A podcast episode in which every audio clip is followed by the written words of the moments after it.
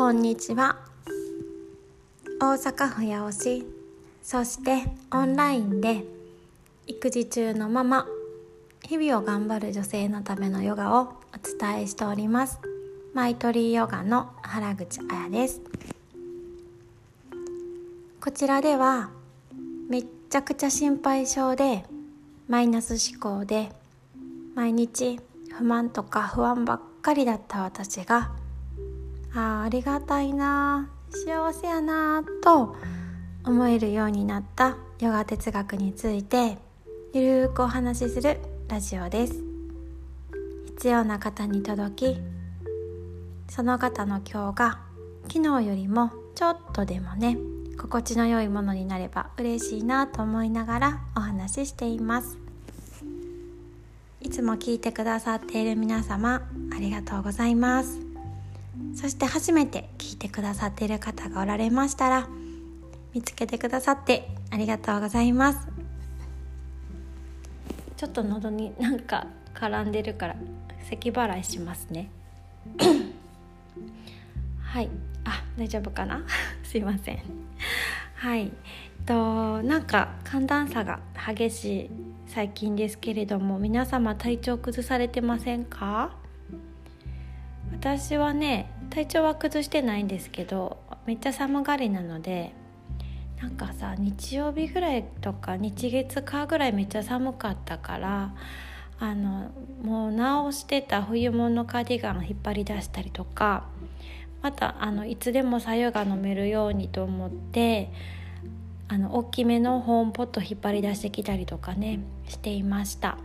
じゃあまた暖かくなってきたんですけどこの左右なんですけどねなんかもう多分10年ぐらい前からいいとはなんかね聞いててちょいちょい試してみたんですけどどうもねもうまあもちろん美味しいなんて思えないしなんかもう習慣化できなかったんですけれどもなんかねいつぐらいからかな1年ぐらい前から美味しいと感じるようになってでなんか続いています。まあ、だからってまだねちょっと私あの冷えとかあとお通じの問題がねかなりヘビーなタイプなのでそこにね、うん、効いてるまあ超すぐ効果あったっていうわけじゃないんですけどなんかねやっぱりほあのほっこりするのでいいなと思っております。であの左右なんですけどねやりたいけど苦手みたいな人多いかなと思ってなんかちょっとこんなことしてみたらなんかいい感じだったよっていうのがちょっと味付けするんですよね。なんか冬だったら黒胡椒ガリガリってちょっとするだけであのより体が温まるしなんか意外といけるんですよこれ。あと美味しいお塩を入れてみたり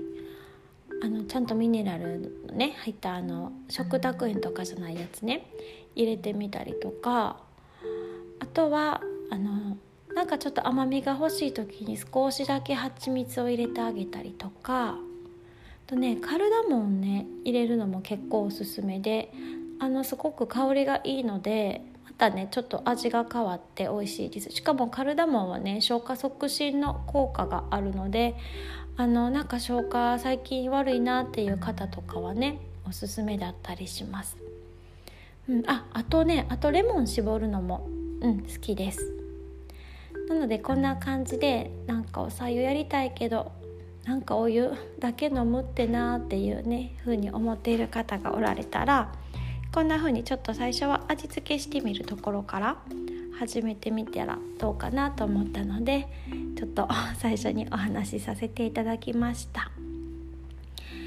はい。では、えーと、本題に行きましょう。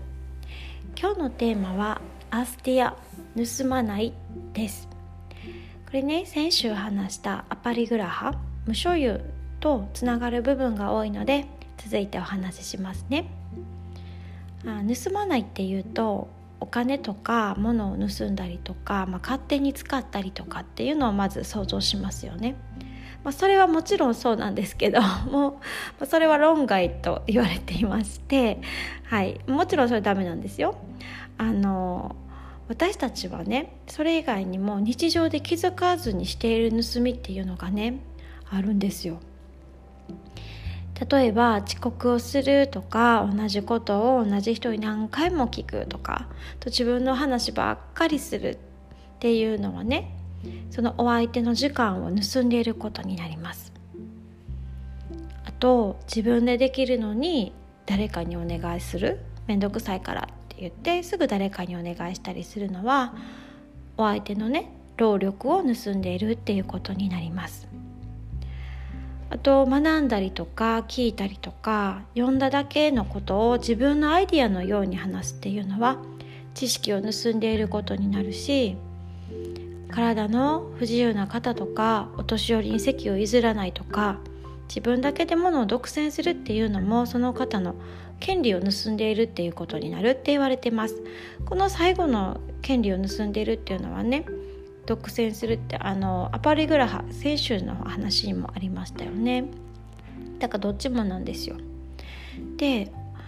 あ沖ヨガではですね特にあの言われているのが本当に自分で体験を通してあの自分のね体験を通して分かったこととあの他のおかげで学んだことっていうのをきちんと分けましょうと言われています。その知識を盗んでいるというところにもつながるんですけどねでこの学びとってもあの私に影響力があったんですね。あのこれをね学んでからこうセルフプラクティスの中であの自分でヨガの練習とかをする時に自分がどう感じてどうなったかっていうのをとってもとってもよく見るようになりました。またレッスンのガイドの仕方がすごく変わりましたね。聞いただけのこと。例えばあの型がねすごいあの四十肩とかで回らない方がいていたとしてそれにはあのこの動きがいいっていうふうに、まあ、学んだと。でも私あの四十肩五十肩とかなってないし別にずっと普通に回るからねそれをやったところであの前後の変化っていうのは私は体験できないですよね。でもね、もしかしたらその方にはいいかもしれないので伝えるけれどもあの私は体験できていないのであの、ね、ご自身の体と相談しながらやってみてくださいね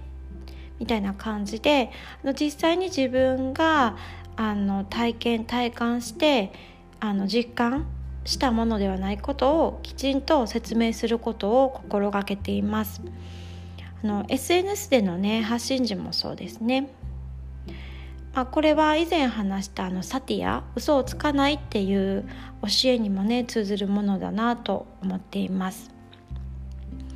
あと日常生活の中でこの盗まないっていうのを意識しているところといえばすぐにね人に聞いてしまってたことも一旦自分で調べてから聞くようにしたりとかなんか苦手なこととかねパソコン系とかめっちゃ苦手やからもう調べもせんとすぐ旦那さんとかに聞いてたんですけどいやまず自分であの調べてそれでも分かんなかったら聞くっていう風にしたりとかとスーパーでねわ探すのめんどくさいわって思って 店員さんにねすぐ「何々どこあるんですか?」って聞いてたんですけどね一旦自分で探すようにしたりとか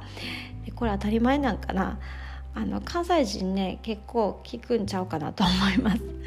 うん、あと先週もねこれはパリグラハ無所有のとこでお話ししたけれども必要な方にきちんと行き届くようにあの自分のね必要ないものは買わなかったり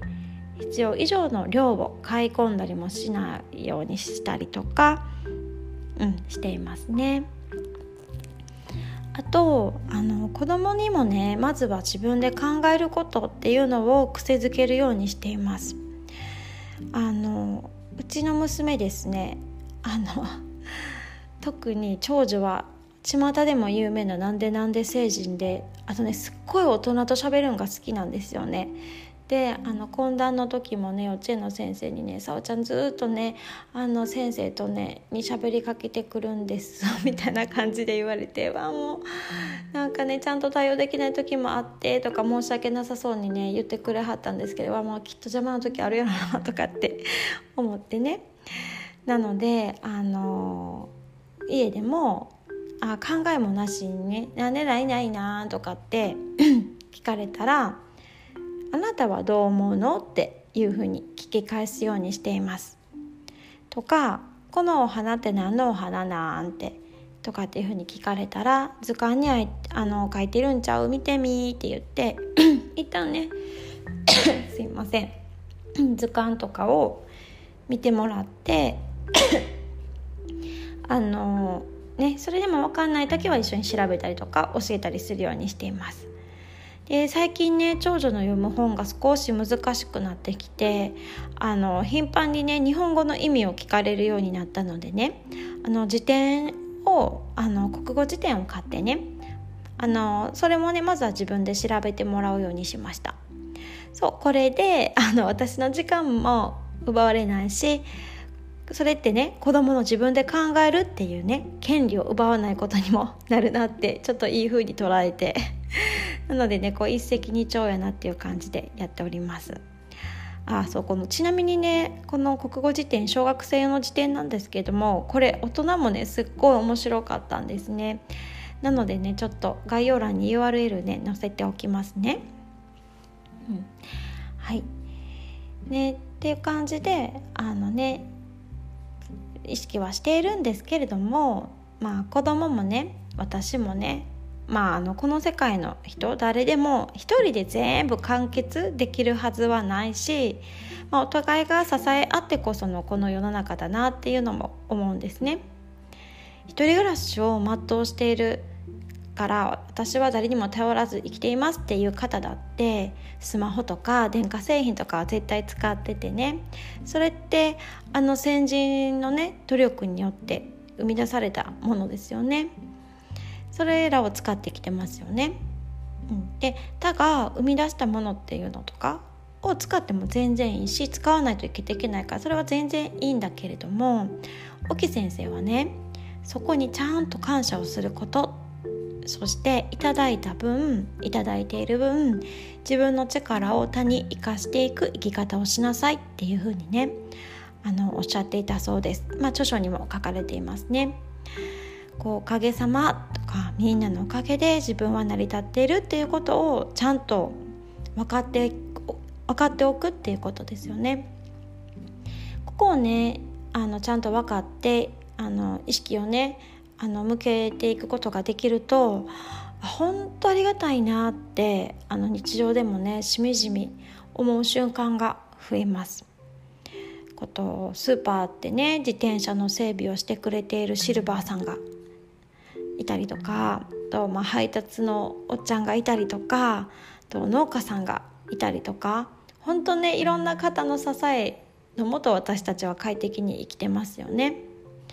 で人だけじゃなくて自然もそうでポカポカ温めてくれる太陽とかあと酸素をね生み出してくれているあの木々とか草花とか花はあれか。うんもうね数えきれない人とか物とかあとね生き物のおかげで私たちは生きている生きていますよね。だからこそ自分もねもっともっとこう他をね生かす生かすことができるような生き方をしていきたいなって本当にねあの思います。であのもちろんね頼ることも忘れずにしていきたいなとも思っています。あの耐えることでね相手を喜ばせることっていうのもねありますからね。あの私とかね頼られたらもう合戦やる気が出て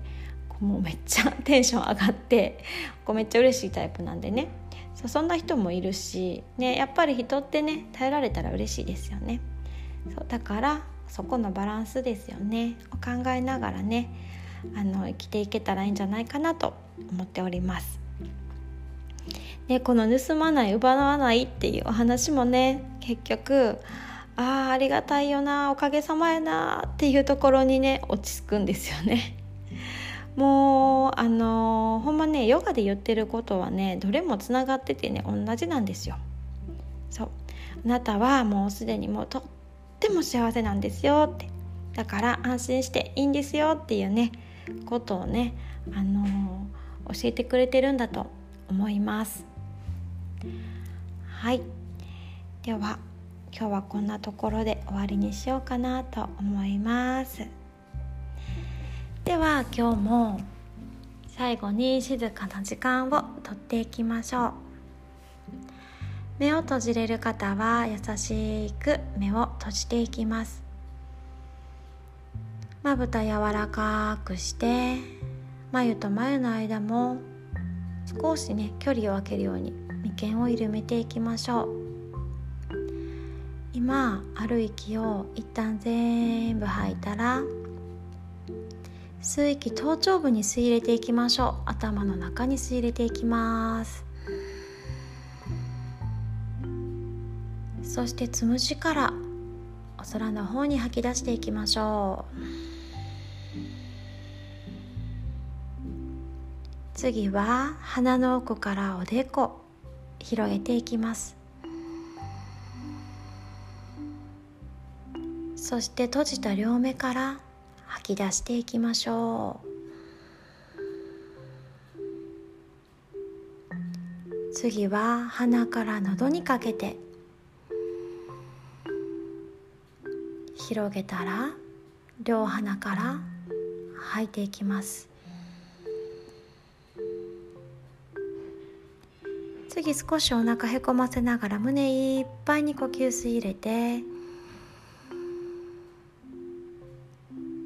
口から細く長く吐き出していきましょう。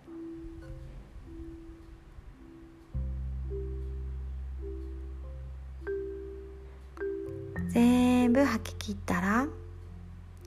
ゆっくりと目を開けていきます。はい。なんか視界がクリアになったような気が私はしていますけれども皆さんいかがでしょうか？今日は金曜日ですね。皆さん今週もお疲れ様でした。そしてあ明日は土曜日日曜日だと思うので皆さん楽しい週末をお過ごしください。